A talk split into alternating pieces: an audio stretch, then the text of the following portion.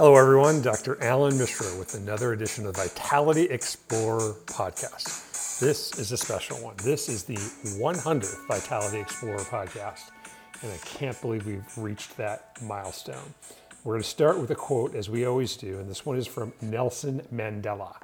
It always seems impossible until it's done.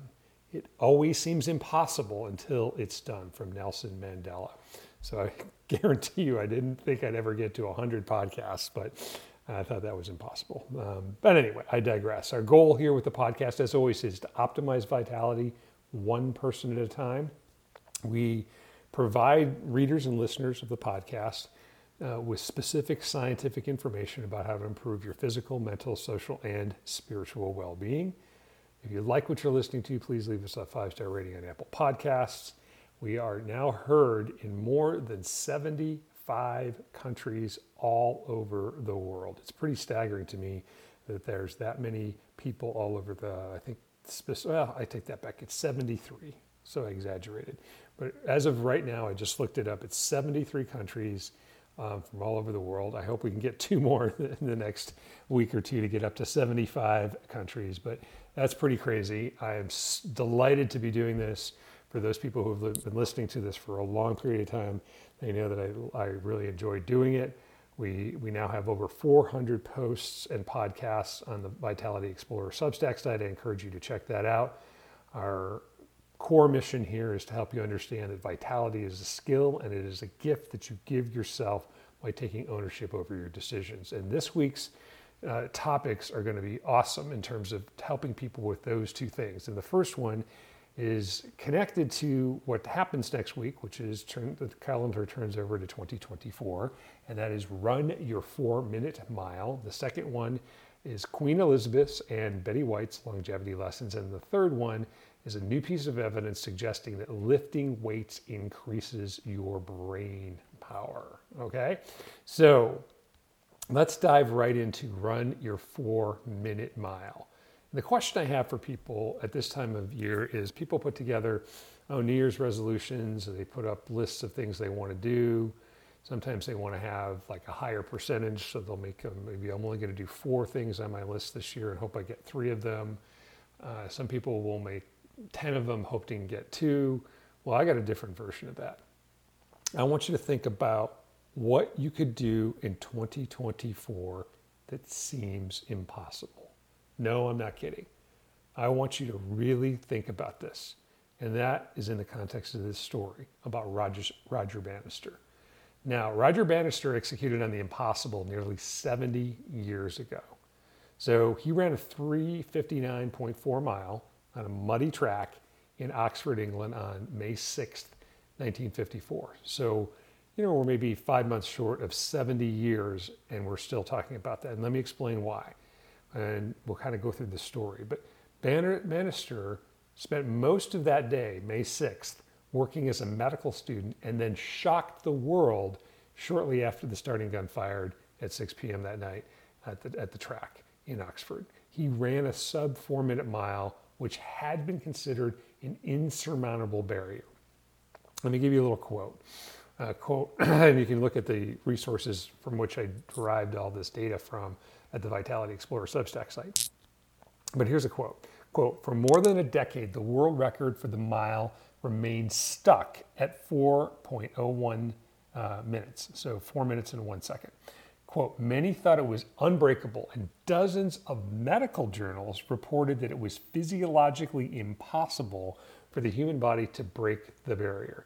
Now, I looked at some of those studies, and it was kind of like, okay, how much oxygen, how much carbon dioxide can the human lungs expel? What's the what's the work that is required to propel a human body around a track? And a lot of the data suggested that it was physiologically impossible. Peer-reviewed, published data, which supposedly is pretty good, right? And the other thing that Bannister had was a problem. He was considered a lone wolf because he didn't have any elite coaching, and that he smashed the barrier with an iconoclastic routine. And let's, let's go for another quote uh, from a British journalist, John Bryant. Quote, for many years, milers had been striving against the clock, but the elusive four minutes had always beaten them. it had become as much a psychological barrier as a physical one. And like the unconquerable mountain, the closer it was approached, the more daunting it seemed. Okay? So initially, Bannister focused on the same punishing training regimens that everybody else was doing, all the premier athletes at that time. And what they were doing is just really trying to run themselves into the ground. And his version of that was running 10 quarter mile repeats at race pace with just two minutes rest in between. So basically, he tried to run around the track um, in a minute, take two minutes off, and then do it again 10 times. Unfortunately, despite trying his best, he couldn't get any, couldn't get those repeats done in anything less than 61 seconds, leaving him way behind the four minute mark. Remember, 404, which if he ran 461 would be way behind even the, the record of 401. All right, so Banner was beyond frustrated, um, and he thought that the, the sub four minute mile was indeed impossible. But he did something interesting. He paused in his frustration and he took three days off. And that was, again, considered heresy. Training gurus at that time advocated for relentless running to, achieve, to achieve the lofty goals, like running up in the hills at 10 miles, running repeats on the track, you know, and they just wanted over and over and over again. But when, after he took three days off, he surprisingly was able to do the 10 repeat quarter miles in just 59 seconds. Think about that. All right. That's when he began to execute on his two pronged approach to breaking the four minute mile. And that was number one, you can't get away from this. he was doing, number one, the punishing quarter mile repeats, but this time in under 60 seconds. And the second was, quote, periodic total rest to produce freshness, improve speed, and permit the body to adapt and recover. Now, why am I going through this thing from 70 years ago? The reason I thought it, uh, you know, I thought this was important is I thought what Bannister did was a heroic feat of running. Uh, and he had this novel concept of working at that time, novel concept of working very hard, but then resting. And I think we can learn a lot. And the calendar is going to turn over to 24, 2024 in just a few days. But I want us to suspend our disbelief that we can do something impossible. I, want, I think there's an opportunity when somebody uses that word. And, and, the few days we have left creates that opportunity to devise a plan to execute on our lofty dreams, our crazy, crazy dreams, right? Now, I'm going to plead guilty to being an indomitable optimist. I've been called that since I was in high school, and I will absolutely plead guilty that, to that charge. But I would much rather not hit whatever crazy goals I have and fail while dreaming greatly than live in the cold, dark world of pessimists. Paraphrasing, obviously, a little bit of Teddy, Teddy Roosevelt's Live in the Arena, but that's one of my favorite speeches of all time. So, my challenge for all of us today is to think about our own personal four minute mile. What seems impossible? What seems impossible to you today? Is that a personal goal? Is that a professional goal? What is out of reach? And what could we do if we could just silence the voice of judgment in our heads? So here's the specific vitality action suggestion. I want you to write down the four minute mile version of your version of whatever a four minute mile was. Again, it can be something physical, be something mental, social, or spiritual. It could be personal or professional. But once you write that down, once you write that impossible thing down, I want you to set your motor to run hard on repeat. And understand it's going to be a pain in the butt. Understand it's going to be arduous.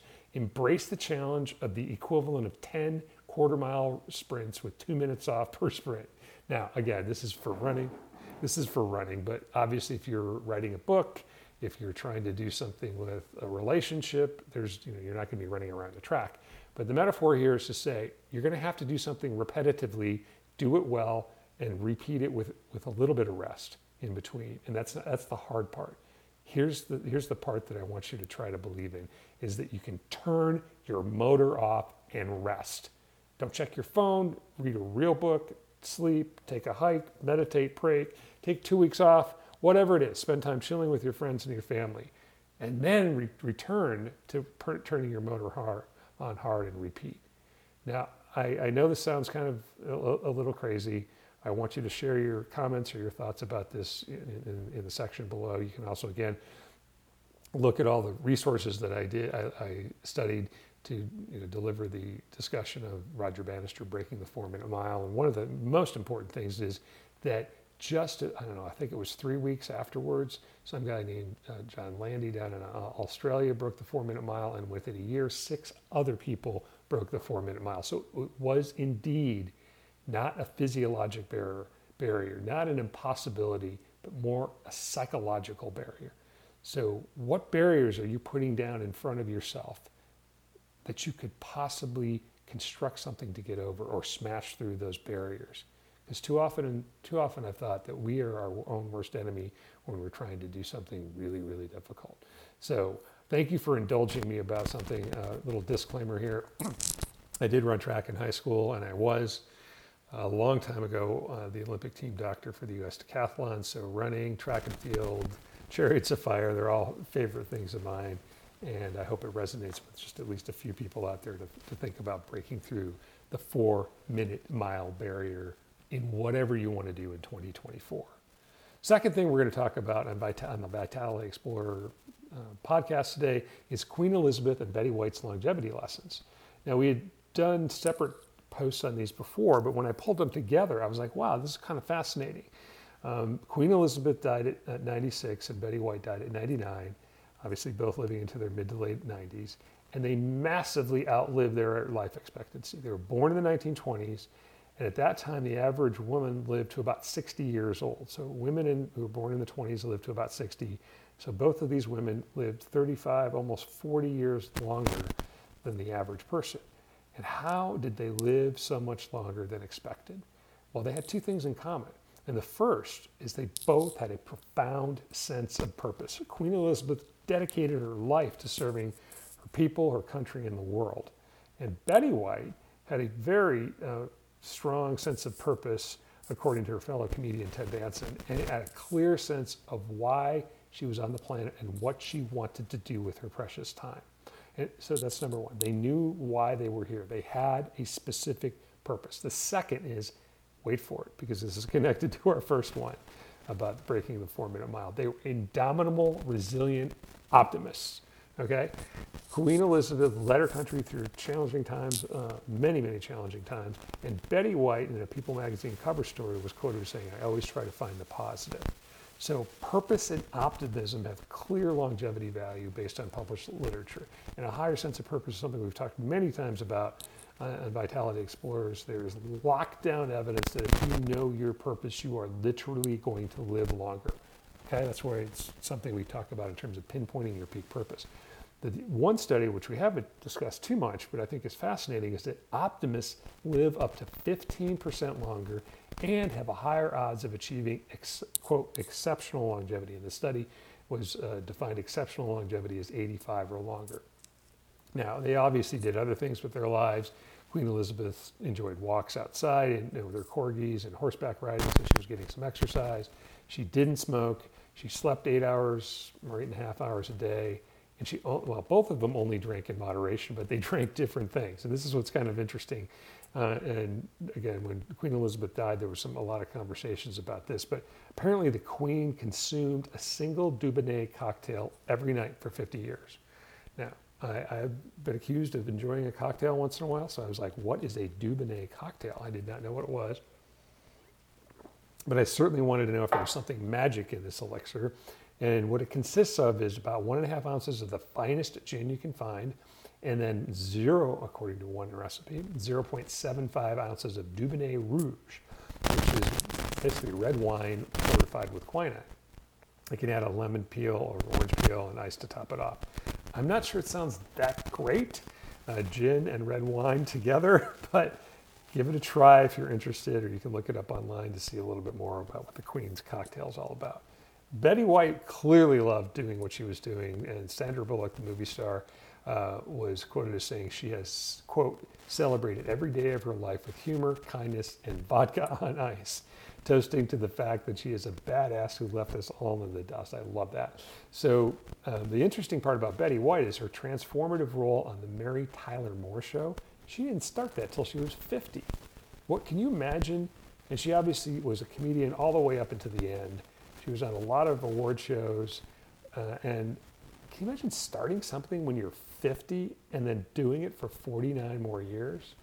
Now, that's not a question that is often asked, but I think it's something we ought to think about. You could have a whole new career. Maybe you're a doctor or a lawyer or whatever you are, a teacher, a fireman for, you know, up to your age 50, and then you have 49 more years to do something else. That's fascinatingly interesting. And I think what Betty White was was she was trying to get the people to laugh, but she also laughed at herself. She would wink at the camera and flash her magic smile. And I think we often forget the value of laughter. But published data, again, what we always try to do on the Vitality Explorer podcast, on the Vitality Explorer Substack site, is to back up what we're talking about with peer reviewed published data. But that data suggests that humor can help us live better and longer lives. Now, according to that paper, to be valuable for your health, it should, that humor should not be disparaging to others. All right? So the Vitality Explorer analysis and recommendations based on uh, Queen Elizabeth and Betty White are the following. We should, we should celebrate them. We should celebrate their approach to life. There's many of the lessons that we just went over that we can emulate, especially understanding your purpose and being an optimist. And we should try to be more like them because they were two transformative, amazing women. Okay? You can read again all the details about both of them on the Vitality Explorer Substack site. We're going to finish this week's 100th Vitality Explorer podcast. Actually, there's longevity in that. So, this is, this is the first two are about running your four minute mile and doing something crazy. So, 100 podcasts. I thought that was impossible. Second is longevity based on optimistic and uh, purpose. We've definitely known our purpose with the podcast and try to stay in that lane. And this final thing we're going to talk about today is something we've talked about but continues to be under recognized and the title of the post on the, on the Explorer, Vitality Explorer Substack site is Lift Weights to Increase Your Brain Power. power. And that's why resistance exercise enhances executive function. Right? And here's a quote from one of the articles, and the article we're going to discuss is called The Effects of Exercise Interventions on Cognitive Functions in Healthy Populations, a Systematic Review and Meta-Analysis. And here's the fascinating quote. Quote, Exercise is increasingly being recognized as a promising non pharmacologic method to maintain, improve, and even prevent the decline of human cognitive functions. All right, wait a minute. I'm going to drop the mic on this one because I think we need to repeat what I just said. And this is from that study. Quote Exercise is increasingly being recognized as a promising non pharmacologic method to maintain, improve, and even prevent the decline of human cognitive functions. All right. Now, the meta-analysis uh, looked at 54 randomized control trials to determine the value of exercise for brain function for a variety of parameters, including executive function, memory, and global cognition.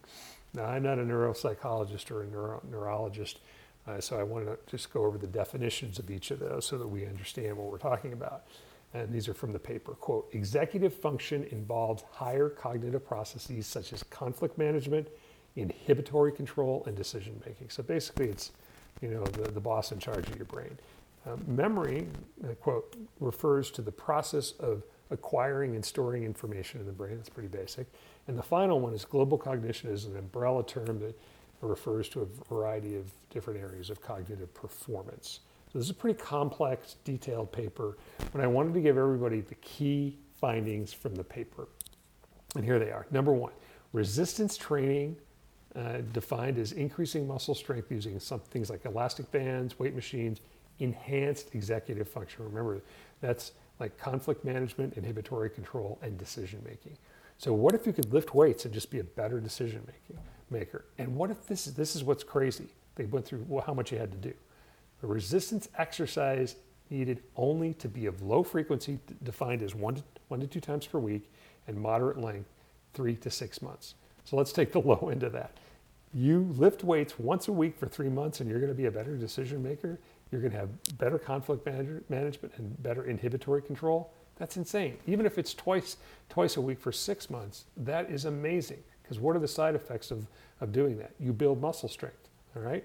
That's number one. Number two, mind body exercises, things like Tai Chi, yoga, dance, had significant positive effects on memory. So if you're in that situation where you might be forgetting something, think about that yoga, Tai Chi, or dance. And finally, aerobic exercise, that's things like walking, running, cycling, had significant positive effects on global cognition. So I know people know this, but we're repeating this over and over and over again on Vitality Explorers because a lot of doctors just don't talk about it.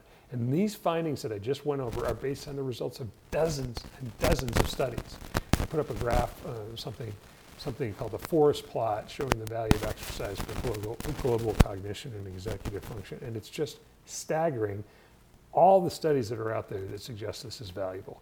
So the Vitality Explorer analysis and recommendations about this is pretty simple. Exercise equals brain power, period. Okay? And that this meta-analysis paper we talked about confirmed the value of resistance to improve executive function, and as little as once a week for three time, for three months could have value. Um, and, and, the other thing is like participating in interesting, maybe even collective courses or classes such as Tai Chi or yoga can improve your memory. And this new day data is lockdown proof. Okay? This isn't debatable anymore.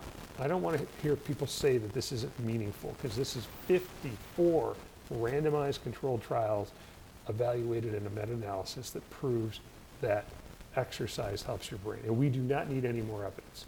We should, we should just instead pivot to just relentlessly exercising if we want to maintain or enhance our brain function. And I don't think we should wait till tomorrow.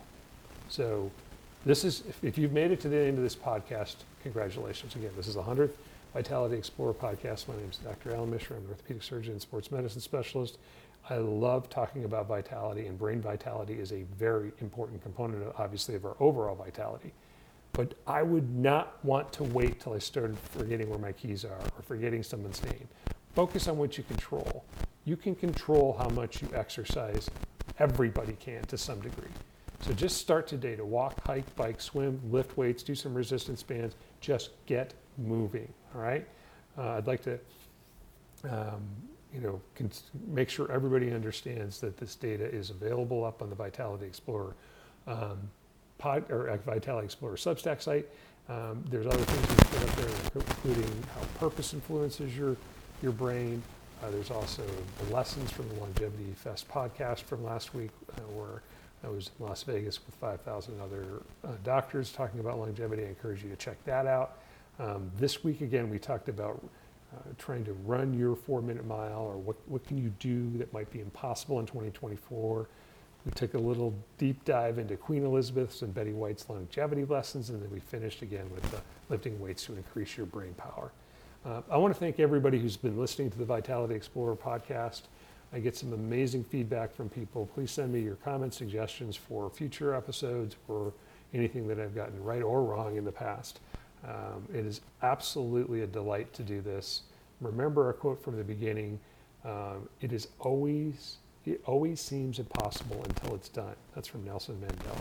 So, whatever you're thinking about for 2024, whatever you want to do to make a dent in the universe, make a dent in your micro universe of wherever you are, get out there and get after it.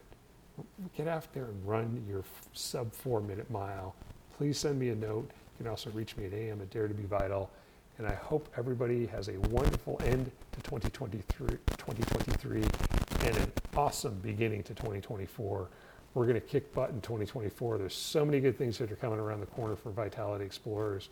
Uh, I look forward to learning and working with many of you who have been uh, supportive of this endeavor. So until next time, everybody, get out there and dare to be vital. Thank you very much for listening.